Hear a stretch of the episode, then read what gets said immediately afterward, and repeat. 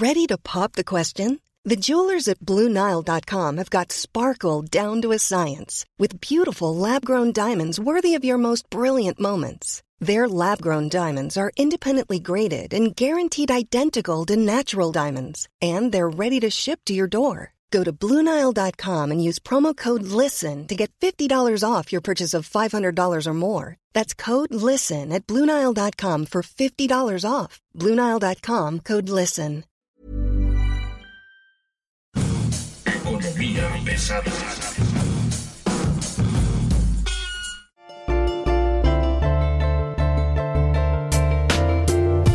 Bienvenidos, buen día. Están llegando ustedes a un episodio más de Economía Pesada. Mi nombre es Luis Carriles, arroba Luis Carrujos, y me acompaña en esta ocasión Mario Alavés, editor de finanzas, negocios y números de El Sol de México. ¿Cómo estás, Mario? Muy buen día. Muy bien, Luis Carriles, aquí peleando contra las marrullerías del mundo. Lo que estábamos revisando esta semana, que era muy importante tomar en cuenta, me parece, tiene que ver con este crecimiento inercial de la economía, estos resultados positivos que se están viendo y esta constante evolución de la economía mexicana recién que está dando muy buenos números, pero hay que explicarlos, ¿no? Es esta la ciencia de los otros datos, en donde los malévolos modelos neoliberales heredados de los 30 años de apertura comercial nos están permitiendo en este año de la pospandemia prácticamente de, de, la salida de la mayor crisis de salud global tener un resultado ya no digo este malo digamos, regular, ¿no? De regular, hasta en un momento en algunos sectores puede ser bueno, pero tiene que ver sobre todo con las herencias, ¿no? Con todos estos procesos que se tenían de apertura comercial heredados, que tienen que ver con la reforma energética, que tienen que ver con la reforma comercial, con apertura, con estos esquemas de descentralización y por supuesto la mayor participación del consumo privado. ¿Tú cómo lo ves? Bueno, Luis Carriles, yo creo que tendríamos que irnos a revisar el dato de mayo para poner en contexto qué está pasando. De acuerdo con el INEGI, con su indicador adelantado de actividad económica, el IOAE, que es una eh, gráfica o una estadística todavía experimental que está implementando el organismo, en mayo el crecimiento fue de casi 25% en comparación con el mismo mes del año pasado. Es un número récord, es, es una cifra histórica desde tiene registro en 1994, pero hay un gran, gran, grandísimo pero. Se está desacelerando dramáticamente la tasa de vacunación. La clave para la recuperación económica y para la reapertura total de la economía es la vacunación. Casualmente se desaceleró después del 6 de junio, digo, nomás ahí para dejar el, dato. Mientras no tengamos un 100% de vacunación, no hay garantía de absolutamente nada y aún así, dependiendo de la eficacia de la vacuna y la que le haya tocado y un largo etcétera, el riesgo sigue presente hasta que no se acabe la pandemia. El paso uno es una vacunación completa y nos han ido recorriendo las fechas de cuándo va a estar vacunada toda la población, porque nos primero nos dijeron que en junio de este año, o sea, este mes ya tendríamos que tener todos la vacuna. Después lo pasaron a septiembre y ahorita estamos en octubre. Hay que ver si con este ritmo de vacunación que se cayó bastante, nos va a alcanzar el tiempo para que en octubre todo el mundo esté vacunado. Justo esa parte la que creo que valdría la pena tener en cuenta. El indicador lo que te está dando es más o menos cómo vienen las cosas hacia el frente, te está adelantando, pero hay que tomar en cuenta que las actividades secundarias, por ejemplo, que son medidas por el IOAE, tienen también un incremento anual del 36.4% durante mayo, mientras que las terciarias tienen un avance anual del 19.8%. La llegada de las vacunas, por ejemplo, a la zona fronteriza, permitirá que los jóvenes se puedan integrar de una manera más rápida al mercado de trabajo y eso va a permitir de nueva cuenta la recuperación de la actividad turística, pero sobre todo la parte manufacturera que se hace en la frontera. A Estados Unidos le urge tener una mayor presencia en, esta frontera para reactivar la economía de los estados que hacen eh, línea con México. Sin embargo, la velocidad que ocurre poco después de que te pasan las elecciones, la velocidad de vacunación, por ejemplo, pues ya está dando señales de alarma en algunas zonas. Por ejemplo, en el caso de México, la probabilidad de que se declare semáforo amarillo en las próximas dos semanas y salgamos de este verde artificial, digamos, por la falta de vacunas, pues puede provocar un shock eh, económico muy interesante porque ha quedado claro que en este momento no hay forma o no hay manera de que la economía capitalina, por ejemplo, se recupere de un nuevo cierre. Yo dudo mucho que en este momento los comercios, pocos, los negocios que han abierto, decidirían realmente atender una indicación de volver a cerrar o a restringir ciertas actividades. Ahora, yo creo que aquí también tendríamos que ver una parte muy importante. Mencionaste algo trascendental en esta semana y sobre todo, de nuevo, de las elecciones los pequeños negocios, las microempresas, las pymes. ¿Esto por qué? Porque todos estos negocios en su mayoría son de la malévola, malagradecida y carroñera clase media, según el presidente López Obrador. La aspiracionista clase media que busca tener actividades y negocios caminando, ¿no? Y desde el punto de vista turbio, porque según el presidente, estas personas piensan que el que no tranza no avanza. Entonces, yo creo que ahí ya estamos viendo que hay un condicionamiento. Si, si tú estás de mi lado, vas a tenerlo todo. Si no estás de mi lado, no vas a tener absolutamente nada. Y en este momento, el mensaje del presidente es la clase media no va a tener absolutamente nada. Y ya lo habíamos visto porque no hubo apoyos económicos ni rescate para las pequeñas y medianas empresas. Es decir, la clase media es la que está resintiendo junto con, pues obviamente los de siempre, los deciles, como les llama Coneval, los deciles más bajos de la población, la gente vulnerable, son los que están resintiendo más esta pandemia. Entonces sí, efectivamente, va a ser muy difícil que puedan convencerlos de volver a cerrar, sobre todo si saben que no van a tener apoyos ni del gobierno federal y ahorita mucho menos del gobierno de la Ciudad de México porque pues el corazón se les volteó para la derecha, ¿no? Aparte, me gustaría ahí poner en claro que pues las MIPIMES son el 50% del valor de la economía nacional y aportan 8 de cada 10 empleos en el país. Entonces, creo que sí sería bastante complicado un segundo cierre y sobre todo por las que ya no van a aguantar. Hay que tomar en cuenta una cosa que es muy importante. Los tres últimos meses, las cifras de crecimiento que se han dado tienen que ver y están relacionadas básicamente por una débil comparación del año pasado. Había muy bajo nivel el año pasado, entonces hoy los crecimientos parecen más importantes de lo que realmente son. Eso por un lado. Lo segundo, estos números se están dando tras 22 meses de recesión. 22 meses. Estamos hablando de prácticamente dos años en los que se perdió un montón de cosas. Entonces, de ahí la comparación, de pronto resulta que no es tan mala o no es tan baja. Por un lado. Y por el otro, me parece que sería importante tomar en cuenta dos cosas. Vienen proyectos que no estaban planteados, por ejemplo, en el plan estratégico de negocios de Pemex o en el gobierno federal. La reconstrucción, digamos, la modernización que van a echar a andar de manera muy agresiva por los próximos 23 meses en la refinería de Tula, donde van a invertir 2.600 millones de dólares más o menos, nos da una idea de que de pronto de dónde salen estos proyectos y a poco les va a alcanzar para todos.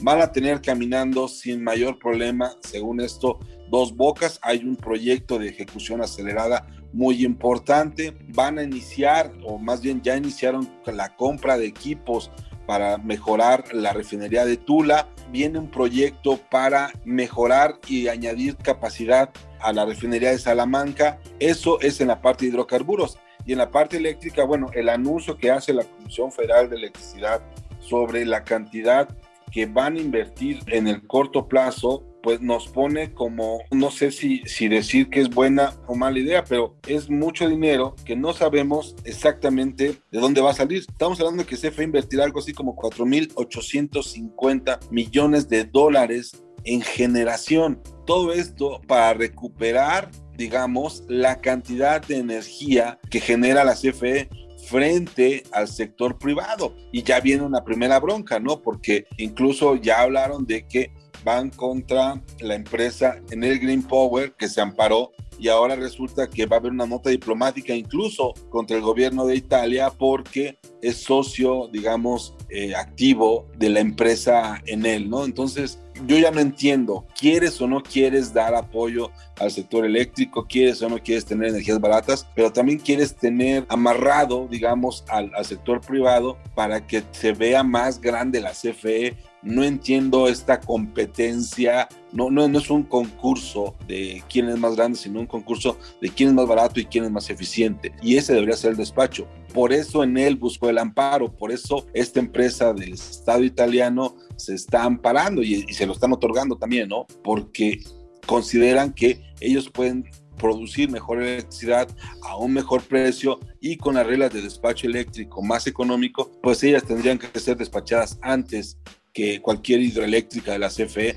que en ese momento además tiene un problema de agua, ¿no? Toda la zona del Pacífico no tiene agua y están viendo a ver cómo le hacen para echar a andar las presas más importantes, que no son las del sureste, sino el Cajón y la Yesca en el Pacífico. Ahora, Luis Carriles, yo creo que sí ya está muy claro lo que quiere el presidente con el sector eléctrico y con el sector petrolero también, aunque con el sector petrolero es ligeramente más eh, moderado. El tema que yo veo aquí es que lo único que quiere el presidente es que la única fuerza suprema existente en el mercado eléctrico sea la Comisión Federal de Electricidad y que los privados solo se dediquen a ayudar a construir y no a operar ni a participar del mercado eléctrico. El presidente acusó en la mañanera a Enel de pertenecer a un grupo de corruptos insensatos. O sea, imagínate, está acusando a una empresa que es una paraestatal como lo es la CFE, donde el gobierno italiano tiene 25% de las acciones, de pertenecer a un grupo de corruptos insensatos. ¿Por qué? Pues porque son mejores. O sea, al presidente no le gusta la competencia, al presidente no le gusta que haya posibilidades de una empresa que sea mejor entre a un mercado en el que la CFE debe tener la mano, pues nomás por ser la CFE. O sea, si fuera un tema laboral o familiar, sería eh, pues como nepotismo sería el nepotismo, porque pues nadie va a ser mejor que mi hijito consentido, ¿no? El tema con CFE es, eh, te voy a utilizar cuando me sirvas y cuando no te voy a dar una patada. Y parece que así es, esa es la estrategia, ¿no? Cerrarle la puerta en la nariz a todo el sector privado. Y esto me lleva a otro tema esta semana Standard Poor's le ratifica la calificación a, México, pero dice, aparentemente con bastante razón, que los problemas para México pueden venir por los apoyos extraordinarios que tiene que darle el gobierno federal a Pemex y por la renegociación de los contratos del sector energético que van a tener un cargo muy fuerte a la nación, es decir, va a tener que pagar multas muy fuertes el país en caso de que decida echarlos abajo y pues todo esto es el sector energético. Aparte, el presidente también prometió una reforma más en el sector energético. Esta la va a meter por diputados y es para reforzar a la CFE. Recordemos que lleva tres eh, reformas a leyes secundarias y de las tres no ha pasado ninguna. Bueno, pasaron, pero quedaron suspendidas. Siendo complicado el panorama en el sector energético, no creo que se vaya a moderar después de las elecciones y faltan todavía tres años con dos temas que creo es importante empezar a, cerrar. Por un lado, el rebote de 24.8% en el mes de mayo en la economía tiene que ver básicamente con la baja base de comparación que se tuvo con el año pasado. O sea, el año pasado estábamos muy mal, hoy no es que estemos mejor, solo estamos menos peor. Segundo, Acabar pronto todavía no crecemos. Todavía no crecemos, eso es importante. No estamos ni siquiera a niveles de 2018 ni de cerca. El año pasado el desplome fue de 21.5%. Entonces, pues tengan ustedes esa comparación. Segundo, hay un crecimiento del PIB del 0.5% respecto al mes de abril. O sea, sí hay una mayor actividad, pero de nueva cuenta, es un escenario inercial. La economía está creciendo por sí misma y sola, está creciendo sin impulso y sin apoyo. Lo que estamos esperando, en todo caso, es que sea el sector servicios, que es el, digamos, el último que va a reiniciar, sea el que le dé el gran salto. Y en ese sentido, bueno, pues tenemos una bronca porque pues todavía hay unos negocios que no han abierto, hay unas actividades que no están al 100% y falta resolverlas. Ahora, y esto sería como mi conclusión parcial, los empresarios, digamos, están nerviosos por dos razones hay una especie de contradicción sobre cómo viene el paquete fiscal del año próximo. Por un lado, se habla de que no va a haber una gran reforma fiscal, sino una como miscelánea fiscal.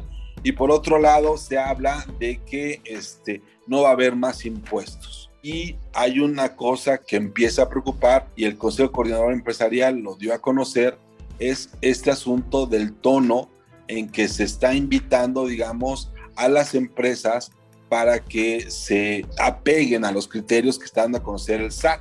No sabemos si esta decisión del SAT de invitar, ¿no?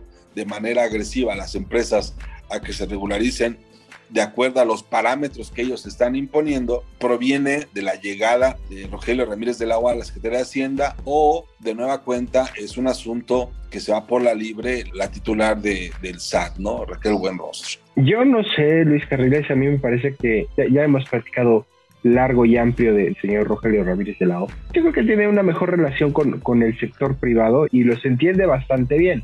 Entonces se me hace complicado que esto se deba a un cambio de actitud de eh, la Secretaría de Hacienda. Más bien es el SAT siendo el SAT. O sea, el SAT incrementando el terrorismo fiscal a partir de eh, pues la manga ancha que le da el gobierno federal a la dama de hierro, ¿no? Y pues eh, la dama de hierro misma fue la que dijo durante una conferencia de prensa que pues no, no vamos a subir los impuestos ni vamos a crear nuevos. Esto es entre comillas y ahorita te digo por qué. Pero les vamos a incrementar la fiscalización vamos a vigilar más de cerca, no vamos a tocar a los asalariados, no vamos a tocar a los contribuyentes cautivos, pero sí vamos a redoblar la vigilancia. Creo que el tema va por el lado de, pues, ponerle lupa a todas las cuentas que tengan las grandes empresas para que sean las grandes empresas las que terminen tributando más y las que terminen sacándole el barco a flote a la 4T el año que entra. Ahora, eh, eso de no habrá más impuestos nuevos, no sé si va a ser cierto, porque ahorita, y no es una cuestión de México, ¿eh? es una cuestión internacional, el todavía secretario de Hacienda, Arturo Herrera, acaba de hacer una gira por Washington en donde se reunió con su homóloga estadounidense eh, Janet Yellen, con quien habló, platicó y se sentó a discutir un impuesto global para los grandes corporativos, para que todos los grandes corporativos del mundo, con intención particular en empresas como Google, Apple, Facebook, Microsoft, todas estas big tech, paguen 15% de impuestos sobre la renta en todos los países donde tengan presencia y ganancias. Es decir, Google tiene sede en Estados Unidos, pero tiene actividades en México y gana o gana dinero en México. Entonces, eh, la intención de esta reforma que se va a proponer a nivel global en la Junta del Grupo de los 20, que se hace el 10 de julio, pues integra un impuesto nuevo de 15%. Entonces, pues si se aprueba, se aprueba este, y va a ser una iniciativa global que se va a tener que implementar. El asunto es que, y déjame ponerlo así, hay esquemas que evitan la doble tributación porque tienes acuerdos de libre comercio con un montón de países.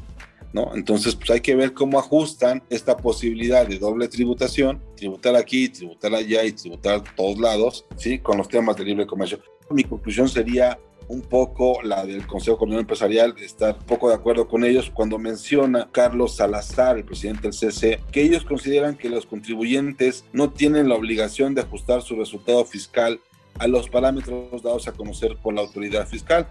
A partir de este año, a pesar de que el SAT tiene la facultad de publicar esta información, ellos consideran que las tasas efectivas publicadas por el SAT no son una medición correcta de lo que pagan las empresas, que es un poco lo que tú mencionas. Hay esquemas de doble tributación, hay esquemas de libre comercio y bueno, pues lo que estamos viendo me parece es la desesperación por conseguir dinero para poder financiar los proyectos hacia adelante. En fin, mi conclusión de este episodio sería, ojo con los números, parecen buenos, pero tienen que ver con una tasa baja, ojo con los sectores que no están reactivándose, ojo con las tasas de vacunación y la posibilidad de regresar al semáforo amarillo es muy grande. Además, la posibilidad de que haya un enfrentamiento por el tema fiscal o por los temas de terrorismo fiscal que ya conocemos, nos pasó con Francisco Gil eh, siendo secretario de Hacienda de Vicente Fox, sin duda es algo que puede ocurrir. Ya sabemos con qué va a pasar cuando las empresas se enfrentan con el gobierno por el tema de los impuestos. La verdad es que nunca, nunca sale bien esa situación. Esto es Economía Pesada. Muchas gracias por escucharnos este día. Mario, muchas gracias por estar con nosotros. Al contrario, Luis Carriles, el gusto es mío. Y les recuerdo suscribirse a nuestro podcast que sale de forma semanal en cualquiera de las plataformas de audio por streaming como Acast, Google Podcast, Spotify, Deezer, Amazon Music y Apple Podcast. Y les recomendamos ir tras el sueño americano, escuchar el podcast de la Organización Editorial Mexicana, tras el sueño americano en podcast o en Muchas gracias, muy buen día.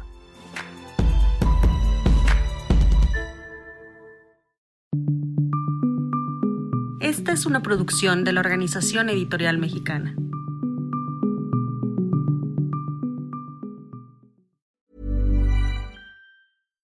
When you make decisions for your company, you look for the no-brainers. And if you have a lot of mailing to do, stamps.com is the ultimate no-brainer. It streamlines your processes to make your business more efficient, which makes you less busy. Mail checks, invoices, legal documents, and everything you need to keep your business running with Stamps.com.